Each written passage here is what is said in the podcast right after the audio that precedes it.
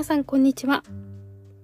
このラジオは30代元 IT エンジニアの私春菜が子育てや生き方、仕事について大好きな自己分析を通して得た気づきを南国なまりで配信していきます。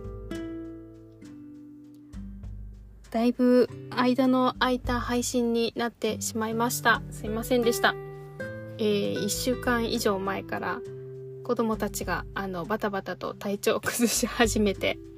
でしまいには私ももらってしまって結局は保育園で流行っている流行り物ののあの風邪の、えー、風邪でした。はい流行り物のウイルスの風邪ですね。で本当に私も熱があの高く上がったり下がったりとかしつつ子供を病院に連れて行きながら自分も病院に行きながらはいそうあの3人で私の病院の待合室で待ってとかなんかもう結構大変な本当に大変な本当にバタバタとしたあの生活を1週間以上送っておりましたがやっと万全に戻ってまいりました。本当に良かった。良かったっていうかまあ終わりは来るんですけどこの1週間すごい楽しみにしてたイベントもねいっぱいあったりとかあのやりたいこととか準備とかいろんな予約とかあったのでそれが全部ことごとくキャンセルになったのはすごくすごく残念なんですけど本当に悲しかったです。ただその限られた時間の中でそれをどう工夫して予定をねあのやらなきゃいけないことをどうやって工夫してやっていこうかっていうのもあのすごく考えながらやったりとかしてそれもちょっとまた思ったことがあったんでまた別で撮りたいとは思うんですけどはい。本当にこの1週間ずっと子供と一緒でした。どっちかとかどちらもと 両方と2人いるんですけど。はい。まあもう諦めたら楽しいですね子育て。あのあのもう一緒にいるんだからもう一緒に楽しもうって思うと楽しくなりますね。今更ですけど子育て。はい。あのもうすぐ6年目ですけど。はい。やっと分かってきました。はい。諦めると楽しい。はい。で、そんな中で、ちょっと長女、5歳の長女について思ったことがあったので、ラジオを撮ろうと思ったんですけど、はい。ちょっと、あの、分けます。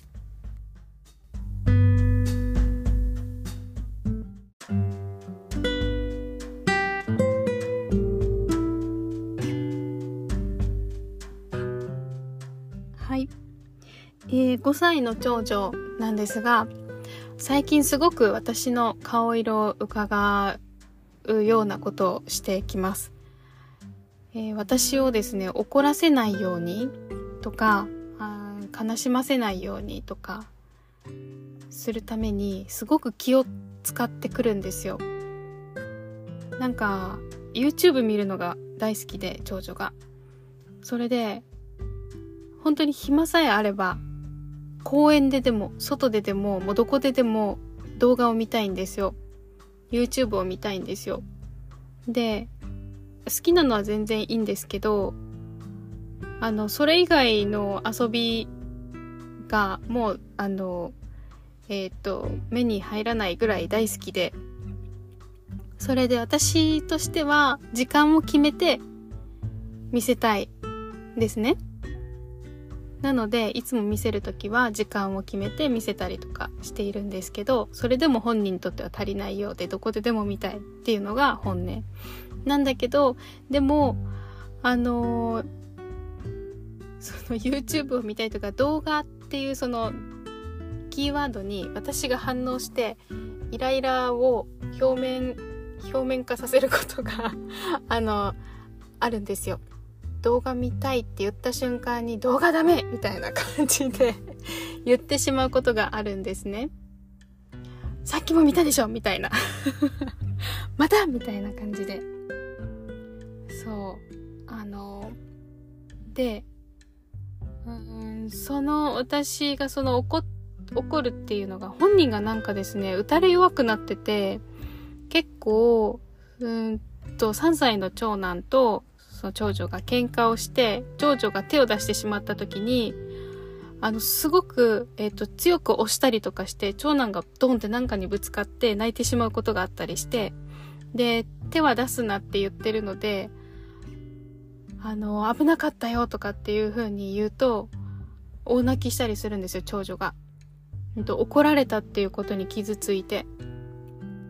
だから怒られることが嫌みたいで、私がそうやって動画に反応して機嫌が悪くなったりとか、ダメとかっていうのが怖いみたいで、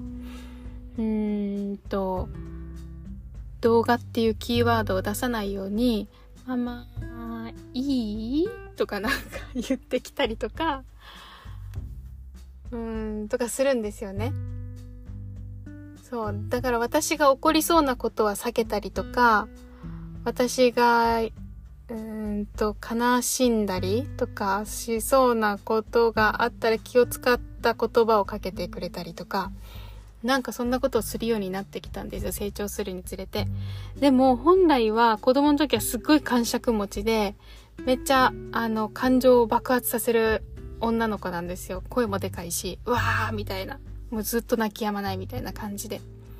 だから、相当抑え抑えるようになってるんだろうなって思っててちょっと私も気になってたんですよね。で本当にそのちゃ 3, なあ3歳の長男がおもちゃとか甘え甘えん坊で甘え上手でずっとなんとかのおもちゃ買ってよ買ってよって毎日泣いてねだるみたいな感じの長男なんですけどその長男が買って買ってっていうのもあの長女は我慢してるのでなのでそんなに買っちゃダメでしょとか、あの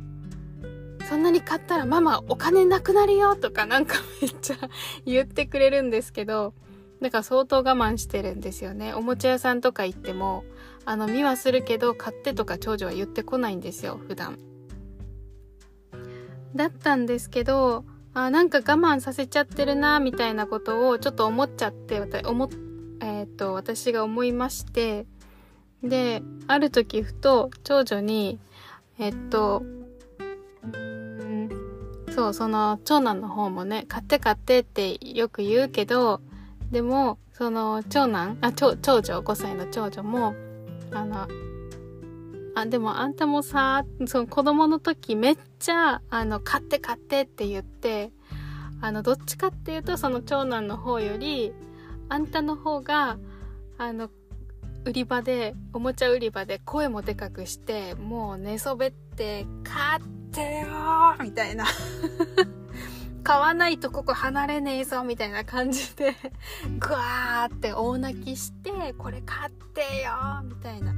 で周りのお客さんがあの私に「ママ大丈夫?」ってなんか気を使ってなんか手伝うことあるみたいな周りのお客さんがびっくりして声をかけてくれるくらい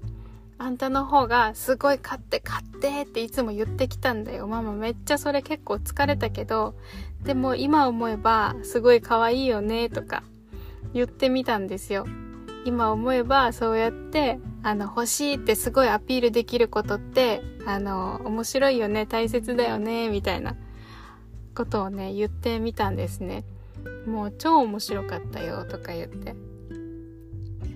すっごい声も大きくていろんなとこまで聞こえたよとか、あのー、すご、すごかったよって言って、ちょっと笑い話にしながらでも可愛くてさ、みたいなことを言ってみてたんですよ。その時もね、なんかちょ、長長女はね、ちょっと、その可愛かったよとか、そういう面白かったよとかっていうのを言ったら、ちょっとニヤニヤはしてたんですね。嬉しそうに、あの話を聞いてたんですけど、そしたら最近おもちゃ売り場行った時に、長男は相変わらず、あの、ママこれ買って、買って、みたいな感じ言ってきて、で、私はダメとか言うと、なんか、しょぼみたいな顔するんですけど、すごい諦めは早いんですよ。しょぼみたいな顔して、買って欲しかったのに、とかなんかそのしくしくタイプなんですけど。そしたら長女がそこで、なんか、じゃあママこれ買ってみたいな感じですごい明るく、あの、おもちゃを持ってきたんですよ。お人形。持ってきてでなんか珍しいなと思って「えこれ？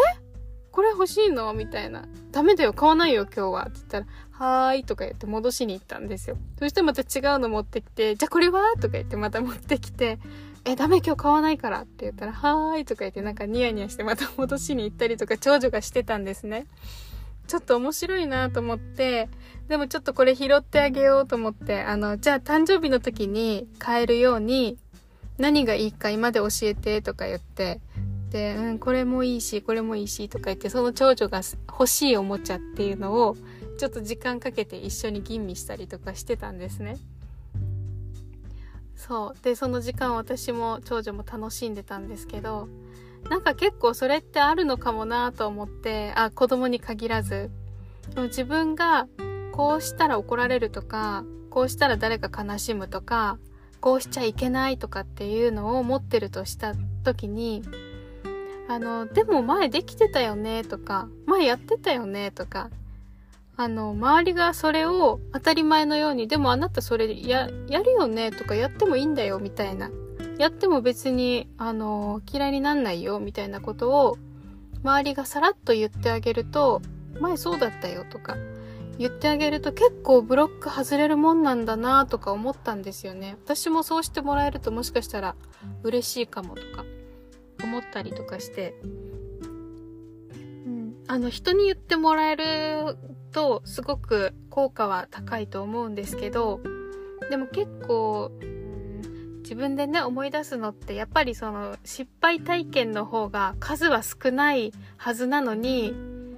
成功してる数の方が多いはずなのに失敗してる方がすごく大きく記憶に残っちゃうからだから、あの、しょうがないとは思うんですけど、でも当たり前のようにできてるっていうのを思い出させてくれる体験、誰かに言ってもらうとかっていうのって結構効果あるんだなっていうのを感じました。私もちょっとこれからコーチングとか、あの、モニターも含めてやって、あの、コーチングセッションを続けていく予定なので、そんな中で、あの、できている方っていうのに、目を向かせることやっぱすごく大事だなって最近思いました。自分自身もちょっと自分にできるようにできていた方とかその成功した経験とかあのうん、そういうところを思い出せるようなあの訓練をしていきたいなっていうふうに思いましたちょっと面白かったのでまた子供から学んだことで面白かったのでシェアをしてみました。はい、なんかよかったらもし何かあの思い出したこととかね何かあのコメントがあればいただけると嬉しいです。このラジオ、えー、っとコメント欄を設けています。もしよければあのコメントいただけると、えー、読ませていただいてますので嬉しいです。あのいただいたコメントもまたどこかのあの音声でご案内できたらご紹介できたらなと思うので、はい、ぜひぜひコメントをいただけると嬉しいです。では今日はこの辺で終わります。また良ければ次回も聴いてください。